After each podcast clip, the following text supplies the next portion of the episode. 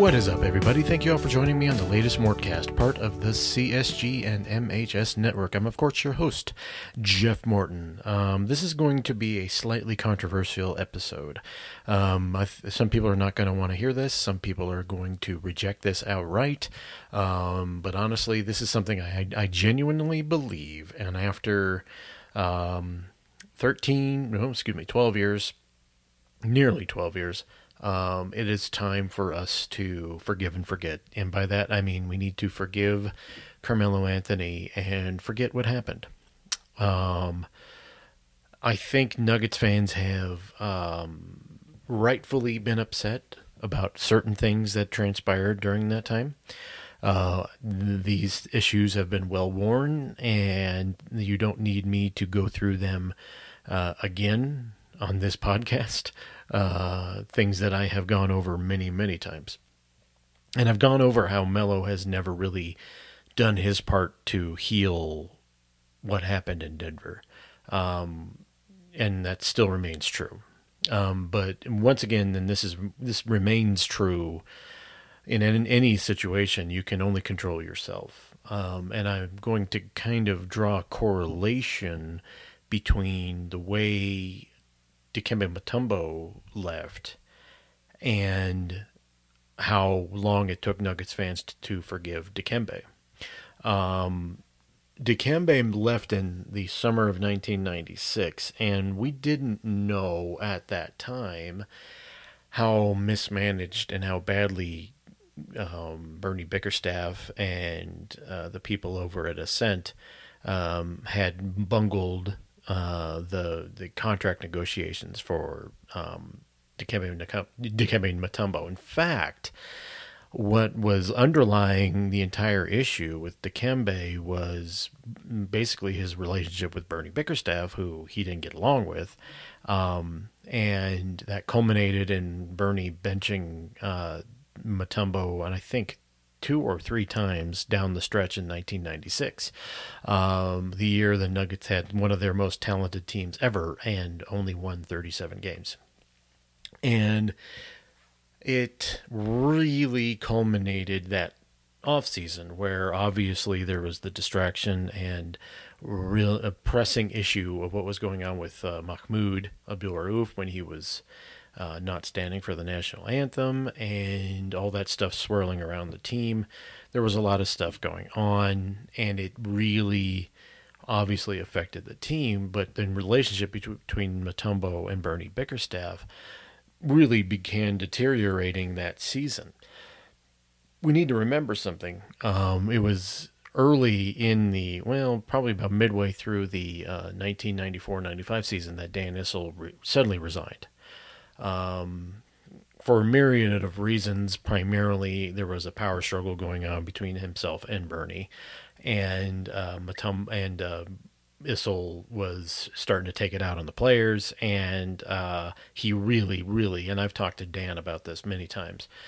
He really enjoyed that team, and he didn't like the way he was treating them because of his issues with Bernie, and he quit. And then Gene Littles took over. Gene Littles didn't do well and then Bernie Bickerstaff came down from the front office, kind of stabilized things a bit. The Nuggets made the playoffs remarkably that year. Um, uh, and then played the San Antonio Spurs, and they were swept out of the first round 3 0. So the next offseason is where they get Antonio McDyess, um, and they begin to assemble this team that they're, you know, they were supposed to be getting uh, LaPhonso Ellis back. LaPhonso had trouble coming back from his uh, injury um, that he uh, suffered in, against Bryant Stith in the offseason of 1994. And uh, he was in and out of the lineup in 1995, 96. And uh, there was a lot of different factors. But the primary sources of angst were Mahmoud for obviously you know, there's a there's a documentary coming out on Showtime about Mahmoud, so I, I highly suggest everyone text, checks that out. Um, I may link to it uh, on when I post this on Twitter.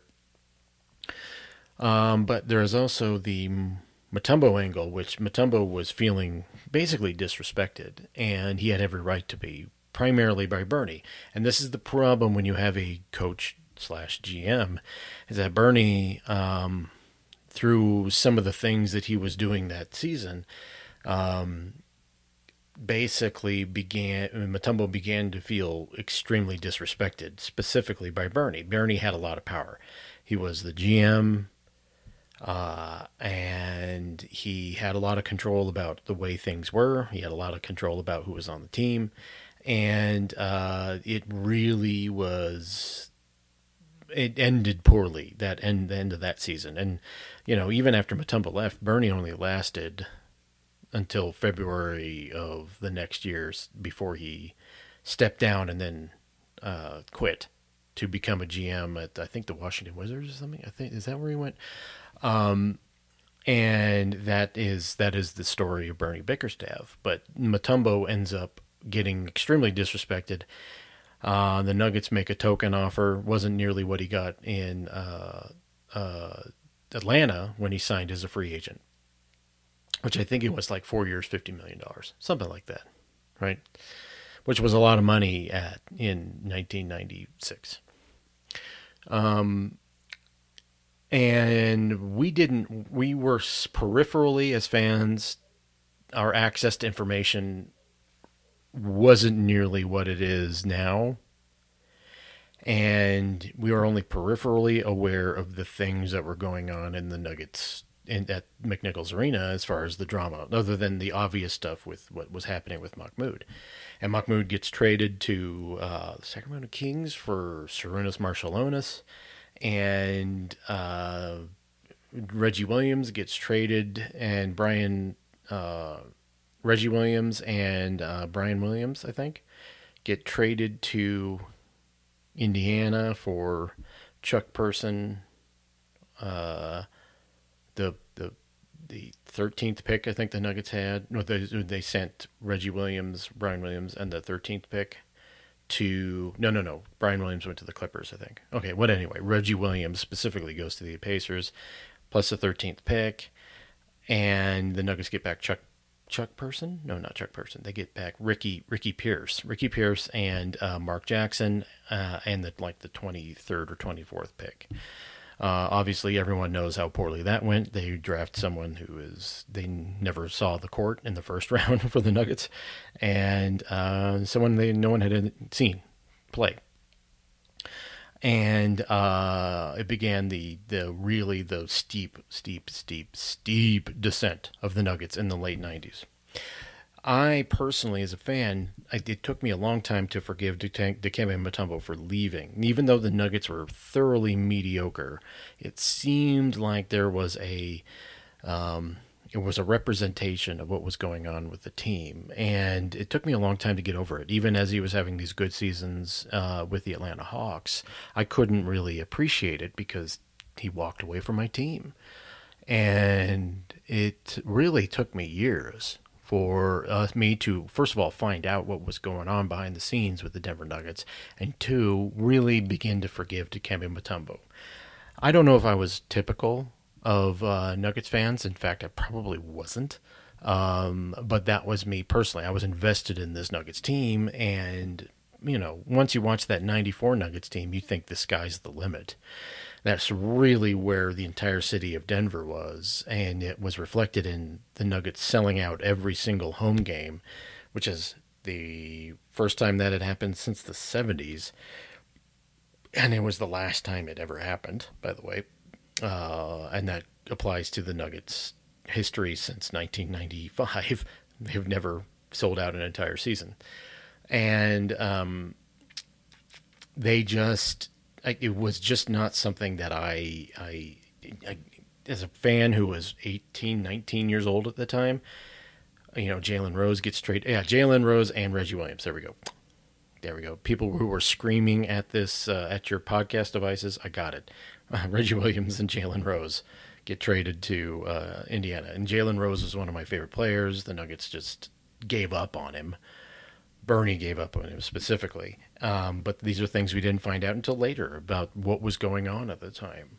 And it really took me finding out that stuff for me to really begin appreciating um, the what Dikembe Mutombo himself was going through. You know, Ascent was not a great ownership group. They didn't really ever want to own a basketball team.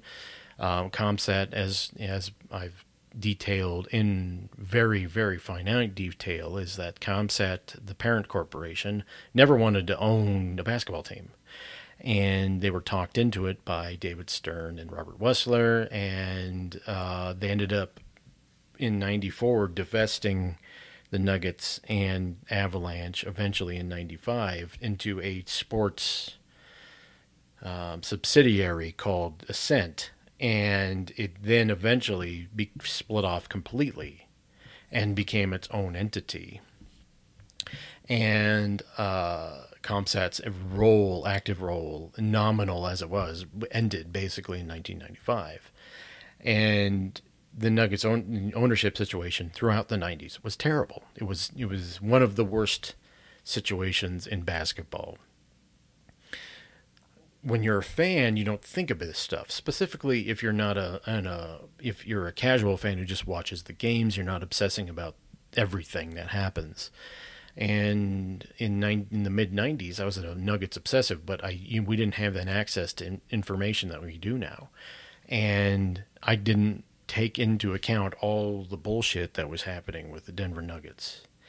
And once I later did, I started feeling a little guilty about my position, about being so resentful about what Dikembe Mutombo was going through as he was trying to, and you know, he's often said he didn't want to leave Denver. I don't know how much of that is true. Um, I think Dikembe could have been bullshitting a, bit, a little bit, but I take him at his word that he would have rather wanted to stay here in Denver. Long story short, I eventually got over it.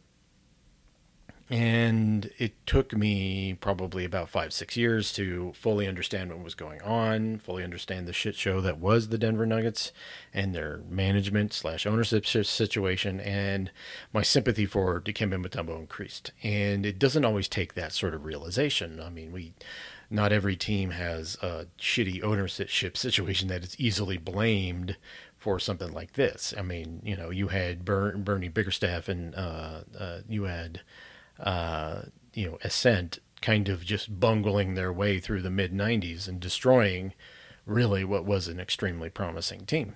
It is what it is, but at the time you don't know and I've had to do a lot of. I didn't do a lot of soul searching. I mean, it's not that important, but I had to really real, realize that I was the person that was uh, making myself resentful for this, and um, in hindsight, I probably shouldn't have wasted all those years not appreciating Dikembe Mutombo. I mean, 100%. I look back on that and think it's silly. On the other side of the break, I'm going to talk about how this relates to Carmelo Anthony, uh, the mitigating circumstances. And while you don't have to agree with me, maybe we can begin the healing process with Melo and understand what he did for the Denver Nuggets was a great thing. But first, I'd like to talk to you about Blanchard Family Wines, located between 18th and 19th and Blake and Wazee in beautiful lower downtown Denver, Colorado, just a couple blocks away from Coors Field, right in the middle of the dairy block. They're always online at bfwcolorado.com. Whether you want whites, reds, Colorado wines, Sonoma County wines, they got them all there in the dairy block. Uh, obviously, with the snow that's about to hit us here, no one's going to be going downtown. But when things are clear and and the skies look a little more blue, head on down to the dairy block. Even during the afternoon, it's a great atmosphere. It's a warm, welcoming atmosphere. Uh, one of my places to just sit and relax. Um, I know that sounds a little weird when you're talking about just going to a place that's downtown, you know, centrally located like that, but it really is a very relaxing, very welcoming atmosphere. It's one of my favorite places in Denver. Uh, they got whites, they got reds, they got Rieslings, they got uh, uh, blends, they've got rosés, they got Colorado wines, they got Sonoma County wines. Anything you need in a one-stop shop. Uh, their Colorado wine selection is pretty, pretty good. Um, and if you want to try try what Colorado has to offer, particularly Rieslings, Riesling, Colorado really kind of specializes in in a Riesling. Uh, try that out. But if you want to try Blanchard Family Wines, uh, their 2018 Cabernet and the Blake Street Blend are both very good. I, I, highly suggest trying those out. Once again, they're located between 18th and 19th and Blake and Wazee in beautiful lower downtown Denver, Colorado, just a couple of blocks away from Coors Field, right in the middle of the dairy block. They are always online at bfwcolorado.com. They're on Facebook and Instagram under Blanchard Family Wines. When you go in or you talk to them, tell them Jeff Morton from CSG Podcast sent you. I realized probably a couple years ago that we couldn't, as a fan base, continue our, our resentment towards Melo in perpetuity. Uh, Melo con- contributed to his own demise, and I, as as I pointed out before, we we I've gone over this painstakingly. Uh, Melo's lack of contrition about the scenario uh, lack of uh, ability to see how he contributed to it has made embracing him, re-embracing him with this thing a lot, all that much more difficult. Um, Carmelo didn't hasn't needed to behave the way he has in regards to kind of dismissing his his time, which is by far the most success he's ever had in the NBA. Uh, his time in Denver, um, and you you get to a point where you're like it, it's just you you start getting resentful at him not understanding why you would be upset right? It's a psychological thing. Why why aren't why don't you understand this carmelo and carmelo is i think by and large never really fully absorbed why the city of denver and and certain factions within it uh, would be so resentful of why and how he left denver um, I'm going to flip side this. I don't. I'm not saying this as something that everyone must do, but I think this is just a pathway, and this is what I have done to kind of rejigger my thoughts on what happened with Melo and how there is a pathway to forgiveness. Um, let me start off by saying the leaked and stories about Carmelo and his then girlfriend and soon to be wife uh, were not fair to his girlfriend. Um, her her thoughts about the city of Denver bear no bear nothing, and should not bear nothing on the way we view Carmelo Anthony. And uh, I was guilty of allowing that to color my thoughts. Um, and I'm going to leave it at that. That's it doesn't need to. I mean, just very simple. Um, the Nuggets should have done a better job of making things smoother um, be it through George Karl, who was still coach of the Denver Nuggets for two and a half years after Carmelo left, um, be it Josh Kroenke, who was around when the Nuggets were traded him, be it Masai Ujiri, um, could have smoothed things out and made the road less bumpy.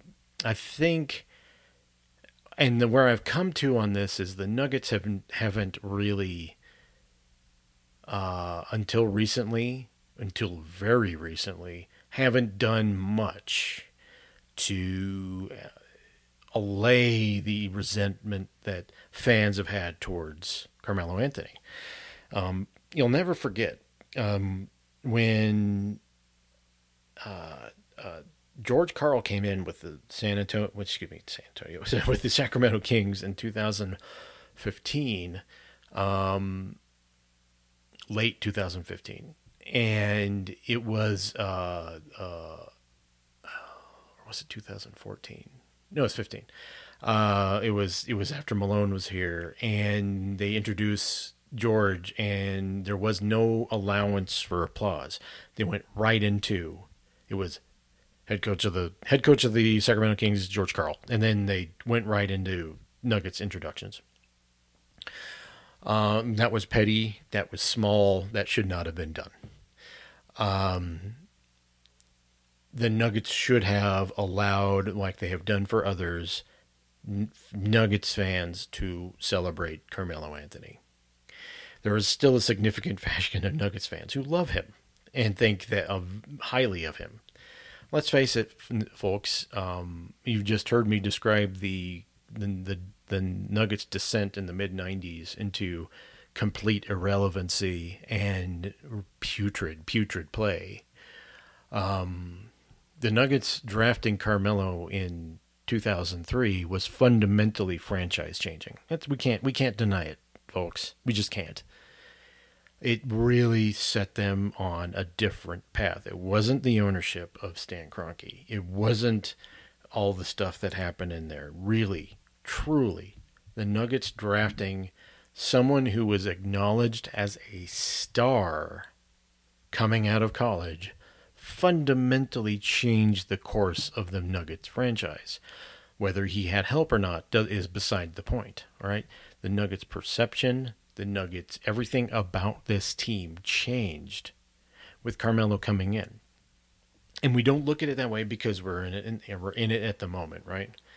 Um, Melo had a ton of flaws. He was not perfect. In fact, I would never call him Carmelo Anthony a superstar.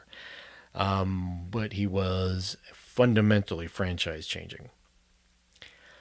And the last and most difficult part of this is the Nuggets did not need to give Nikola Jokic the number that Carmelo wore. That was, and I think what that has done, you know, it's oh, it, by the way, the water's under the bridge now. I mean, it's it's the Nuggets the Nuggets doing that has fundamentally altered uh, a lot of different things. Now, I don't blame Jokic for this. Uh, I do think that there are people in the Nuggets organization who are very aware of the status of that number and they gave it to him anyway. And I think that was a mistake and it should not have been done that way. Carmelo deserves praise. Regardless of the way you think he lived, he deserves praise. And I think giving Nikola Jokic that number from Carmelo's uh, perspective was highly disrespectful. Whether we are still resentful of the way he left or not, we got to admit that that was disrespectful. It was. And I think that has probably been the coup de grace with the Nuggets relationship with Carmelo Anthony.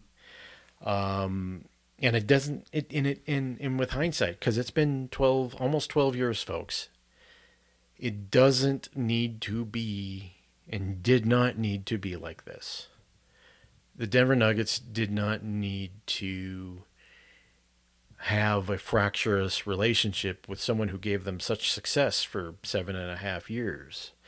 And I think that this is something that we're all going to have to collectively deal with as we progress through our fandoms. Um, and looking at Carmelo Anthony objectively and saying, start to maybe brush away all the bad and embrace the good. And, and we don't we don't do that and and it's frustrating because for all the issues that happened and I have gone over in rich detail all of the problems and things that were leading up in the last about year and a half of Carmelo's tenure with the Denver Nuggets. Um, some on Melo, some on the Denver Nuggets. This was a two way street, folks all this stuff that was swirling around created this stew where fans were left with no obli- no other option than to just resent the player. That is okay for a while, but it's been 12 years. And 12 years later, we can, can't hold on to this. Carmelo needs to be properly honored as a franchise ch- changing player. And that's going to start with fans kind of letting go of this long held at this point resentment at Carmelo Anthony. Um, he was a good player for this team, and his star changed the way people looked at the Denver Nuggets. And I'll be honest with you, um, without Carmelo Anthony, the franchise isn't where it is right now. 100%. There's many things that I think we need to kind of come to terms with it's been a long, long time. And maybe we need to begin. I'm saying, like, both Nuggets fans and the Denver Nuggets need to begin the process of healing that wound because it is it is not fair to Denver Nuggets fans. It's not fair to Carmelo, and it's not fair to the to Nuggets themselves to have this state of arrested resentment. It just doesn't need to be this way. sooner we get over this, the sooner we can begin to heal. All right, thank you all for joining me on the latest Mortcast. I'll be back soon with another episode. Goodbye.